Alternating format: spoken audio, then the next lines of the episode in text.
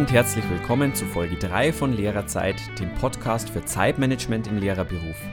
Gegen Stress und Überarbeitung, für effizientes Arbeiten und Entspannung.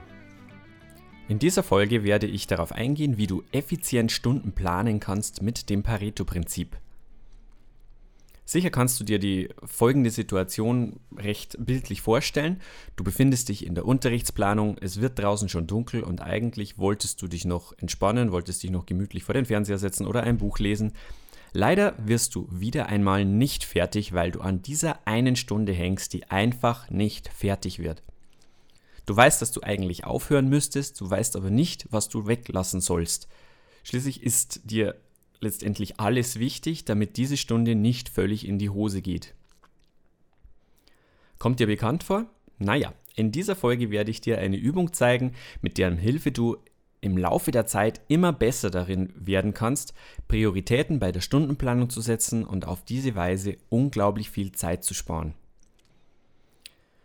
Ich werde dir dazu das Pareto-Prinzip, äh, über das wir in der letzten Folge schon gesprochen haben, auf die Stundenplanung anwenden. Und ich werde dir dabei helfen, mit dieser Methode die 20% zu finden, die den Stundenerfolg ausmachen und welche tatsächlich genügen, um erfolgreiche Stunden zu machen und trotzdem am Abend noch die wohlverdiente Entspannungszeit zu haben.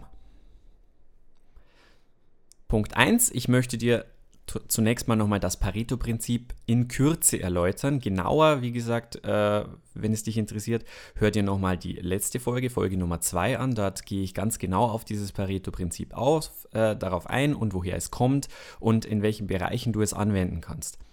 Also nochmal in Kürze, das Pareto-Prinzip sagt nichts anderes aus, als dass 20% deiner Arbeit 80% des Erfolges ausmachen. Das bedeutet auch, dass du 100% der Arbeit 100% äh, der Zeit benötigst, um eine perfekte Stunde zu erhalten und äh, ja, ein perfektes Ergebnis zu liefern. 100% der Zeit, 100% der Arbeit. Wenn du äh, Perfektionismus haben möchtest, musst du dich aber auch dementsprechend damit abfinden, unwahrscheinlich viel Zeit für sehr wenig Effekt aufzuwenden. Im Gegenzug ist es aber auf, äh, ja, basierend auf äh, dem Pareto-Prinzip möglich, mit überschaubarem Aufwand, nämlich 20%, ein sehr gutes Ergebnis zu erzielen, nämlich 80% des Erfolges. Ja, was sind aber nun eigentlich diese 80%, die ausreichen, also diese 20% Arbeit, die ausreicht? Nun, da muss ich dich zunächst einmal enttäuschen. Leider ist diese Frage nicht so allgemein zu beantworten. Äh, das hat verschiedene Gründe. Zum einen natürlich dass jeder Unterricht anders ist und jeder Lehrertyp anders ist. Äh, es gibt viele, viele unterschiedliche Methoden, die nicht jedem Lehrer gleich gut passen, die nicht für jeden Lehrer gleich gut funktionieren. Und somit gibt es auch ähm, unwahrscheinlich viele Ansätze, die bei jedem auch anders klappen.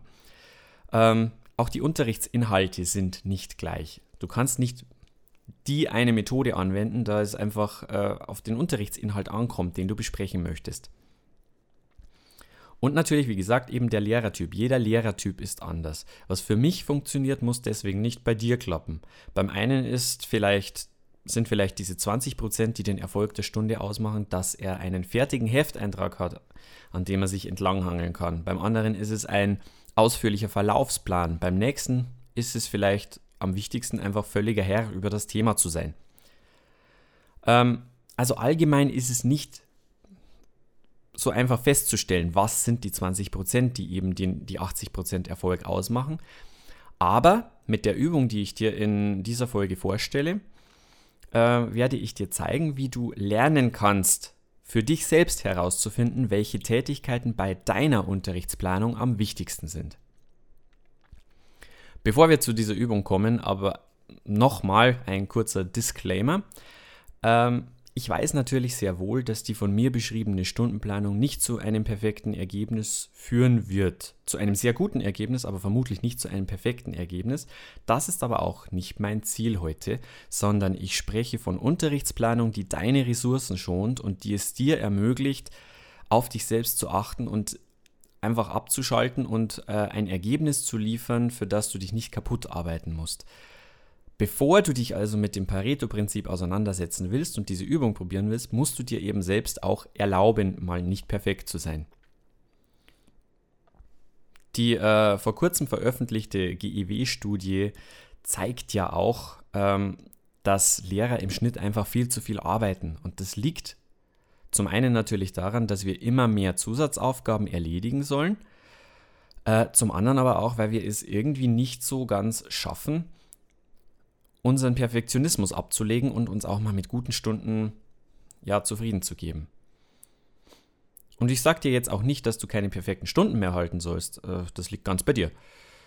Aber wenn du dich nicht mit einer 60-Stunden-Woche zufrieden geben möchtest, sondern einfach auf die üblichen 40 Stunden vielleicht runterkommen möchtest oder wie auch immer, einfach deinen Arbeitsaufwand reduzieren möchtest und nicht mehr 60 Stunden arbeiten möchtest in der Woche, dann kannst du beispielsweise mit der folgenden Technik beginnen. Und abgesehen davon bin ich eh überzeugt, dass es keine perfekte Stunde gibt. Das heißt, du kannst alles immer noch besser und besser machen. Also wo hörst du auf? Es muss irgendwann mal ein Punkt gefunden werden, an dem man sagt, okay, jetzt ist gut, ich höre auf. Und das kann dir diese Übung zeigen. So, jetzt also zu dieser viel besungenen äh, Pareto-Übung. Ähm, ich habe diese Übung nach dem Referendariat, als ich festgestellt habe, hoppla, meine Arbeit wird nicht weniger, ähm, und ich musste eben versuchen, meinen eigenen Perfektionismus wieder unter Kontrolle zu kriegen. Und ich habe das im Prinzip für mich entwickelt als Form, einfach mich selber zu kontrollieren und mich selber einzuschränken. Und ja, diese, äh, ja, diese Methode möchte ich dir jetzt vorstellen. Und dazu beginnen wir bei erstens, wähle einfach mal eine Stunde aus, für die du das probieren möchtest. Also eine Stunde auswählen, für die du die Pareto-Übung anwenden möchtest. Und dann notierst du dir erstmal alle Ziele, die in dieser Stunde erreicht werden sollen. Lernziele, äh, neue Methoden, äh, Kompetenzen, Sozialziele, was auch immer. Also du schreibst dir auf, was möchtest du in dieser Stunde idealerweise erreichen, wenn du perfekt vorgehen würdest. Im zweiten Schritt gehst du dann dazu über, dir auch tatsächlich aufzuschreiben, wie du im Idealfall alle diese Ziele erreichen könntest.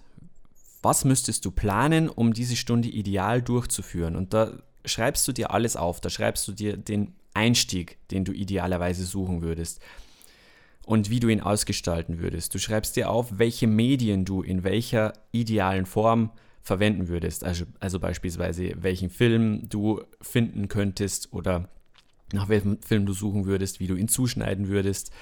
Ähm, Du schreibst dir die Aufgaben auf, die die Schüler bearbeiten sollen, also eine Liste an Aufgabentypen, die die Schüler lösen sollen. Wie soll differenziert werden? Äh, drei Stufen meinetwegen, die du genau auflistest, drei Differenzierungsstufen. Äh, welche Sozialformen sollen äh, idealerweise drankommen? Welche Plakate hast du am Ende vorbereitet? Was auch immer. Und das schreibst du dir alles haarklein auf, tatsächlich mal. Wie würde idealerweise diese Stunde aussehen? Und jetzt fragst du dich vielleicht, ja, was redet der Typ? Ich soll doch eine effiziente Stunde machen und nicht eine, ideale Stunde. Ja, ganz genau. Jetzt kommt der Markierstift zur Hand. Markiere dir nun als nächsten zweiten Teil dieser Übung zunächst mal ein Fünftel deiner Ziele, die du dir herausgesucht hast, weil wir werden hier keine perfekte Stunde abhalten können. Wir werden hier nicht alle mega krassen Ziele erreichen. In einer effizienten Stunde müssen wir gucken, was sind jetzt die Hauptziele, die wir in dieser Stunde erreichen wollen. Also markier dir ein Fünftel deiner Ziele. Und genau das gleiche machst du dann bei den einzelnen Bestandteilen, die du dir überlegt hast. Eben für diese Ziele, die du jetzt in dieser Stunde erreichen möchtest, suchst du dir unter den einzelnen Bestandteilen, die du dir dafür überlegt hast, einfach noch das Fünftel heraus, welches eben auch hier den größten Einfluss hat und dich äh, in deinen Zielen am ehesten und am meisten unterstützt. Beispielsweise äh, suchst du dir aus deiner Liste an Aufgabentypen, die die Schüler lösen können sollen, suchst du dir eben das Fünftel heraus, das den meisten Einfluss hat auf ihre äh, weitere auf ihre weitere Zukunft, äh, was diesen, dieses Thema angeht. Äh, ich nehme da ganz gern mal Beispiel Mathe. Du möchtest in dieser Stunde eben das Thema Gleichungen üben und äh, zum Thema Gleichungen gibt es wahrscheinlich 20 verschiedene Aufgabentypen und du suchst dir eben dann diese vier heraus, die am allerhäufigsten drankommen und diese vier sollen deine Schüler in dieser Stunde üben. Genauso mit Differenzierungsmöglichkeiten. Natürlich könntest du siebenfach differenzieren, vielleicht reicht dir aber auch die zweifache Differenzierung. Schau dir das Ganze mal genau an. Äh, such dir die Differenzierungsstufen heraus, die tatsächlich am wichtigsten sind und die bei deinen Schülern am allermeisten Effekt hervorbringen. Oder auch mein Lieblingsbeispiel Plakate. Du möchtest vielleicht äh, auf einem Plakat möchtest du verschiedene Bausteine drauf haben, verschiedene Bilder. Such dir doch mal bitte das raus, was wirklich großen Effekt hat auf deine Schüler. Und das sind nicht schön äh, gebastelte Plakate mit äh, möglichst vielen Farben, sondern das sind Plakate, in denen die wichtigsten Inhalte drauf sind. Also welches sind die 20% der wichtigsten Inhalte, die auf das Plakat drauf sollen und ähm, wie möchtest du sie gestalten? Markiere dir das und du solltest dann am Ende dieses Teil 2 meiner Übung, solltest du äh, ja, ein Blatt Papier haben, auf dem du ein Fünftel ungefähr markiert hast. Ein Fünftel ist dann in einer Farbe markiert und diese Fünftel sind jetzt für dich die wichtigsten dieser Stunde. Ja, ganz nett, jetzt haben wir mit Farben gearbeitet, pädagogisch sehr wertvoll. Ähm, didaktisch herausragend. Und nun setzen wir das Ganze auch noch um, natürlich. Äh, und zwar planen wir jetzt eben diese 20% Stunde mit den wichtigsten Inhalten einfach mal durch. Du planst in Teil 3 diese Stunde und hältst sie. So, und das ist der schwierige Punkt. Halte diese Stunde ohne Wenn und Aber, ohne nochmal drüber nachzudenken. Weil du hast vorher schon die richtige Auswahl getroffen, die richtigen 20% rausgesucht.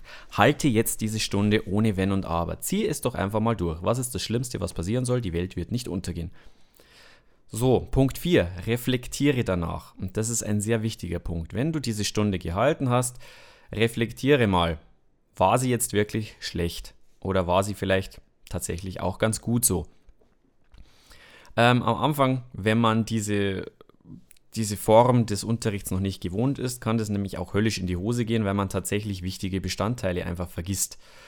Äh, du musst erst mit der Zeit herausfinden, welche Bestandteile in deinem Unterricht am wichtigsten sind und dementsprechend solltest du auch ähm, reflektieren und drüber nachdenken, was ist jetzt völlig in die Hose gegangen und was war prima, was hat genau zum gewünschten Erfolg geführt. Also Punkt 4, reflektieren, sehr wichtig. Ja, interessanterweise, das war's. Das waren meine 1 bis 4 Punkte ich, äh, dieser Übung. Ich wiederhole nochmal. Erstens, wähle eine Stunde aus und notiere dir alles, alle Ziele und alle äh, wichtigen Arbeitsschritte, die du drin haben möchtest und auch deren exakte Ausgestaltung. Und dann, Punkt 2, markiere dir die wichtigsten 20 Prozent Entscheide dich also gegen einen Haufen zusätzlicher Arbeit und für die wichtigsten Aufgabenteile, für die wichtigsten Ziele, für die wichtigsten Bereiche. Drittens, plane diese Stunde und halte sie, und zwar ohne Wenn und Aber. Viertens, reflektiere danach darüber, was war jetzt gut, was war schlecht, was kannst du so wiederverwenden, was solltest du auf keinen Fall wieder tun.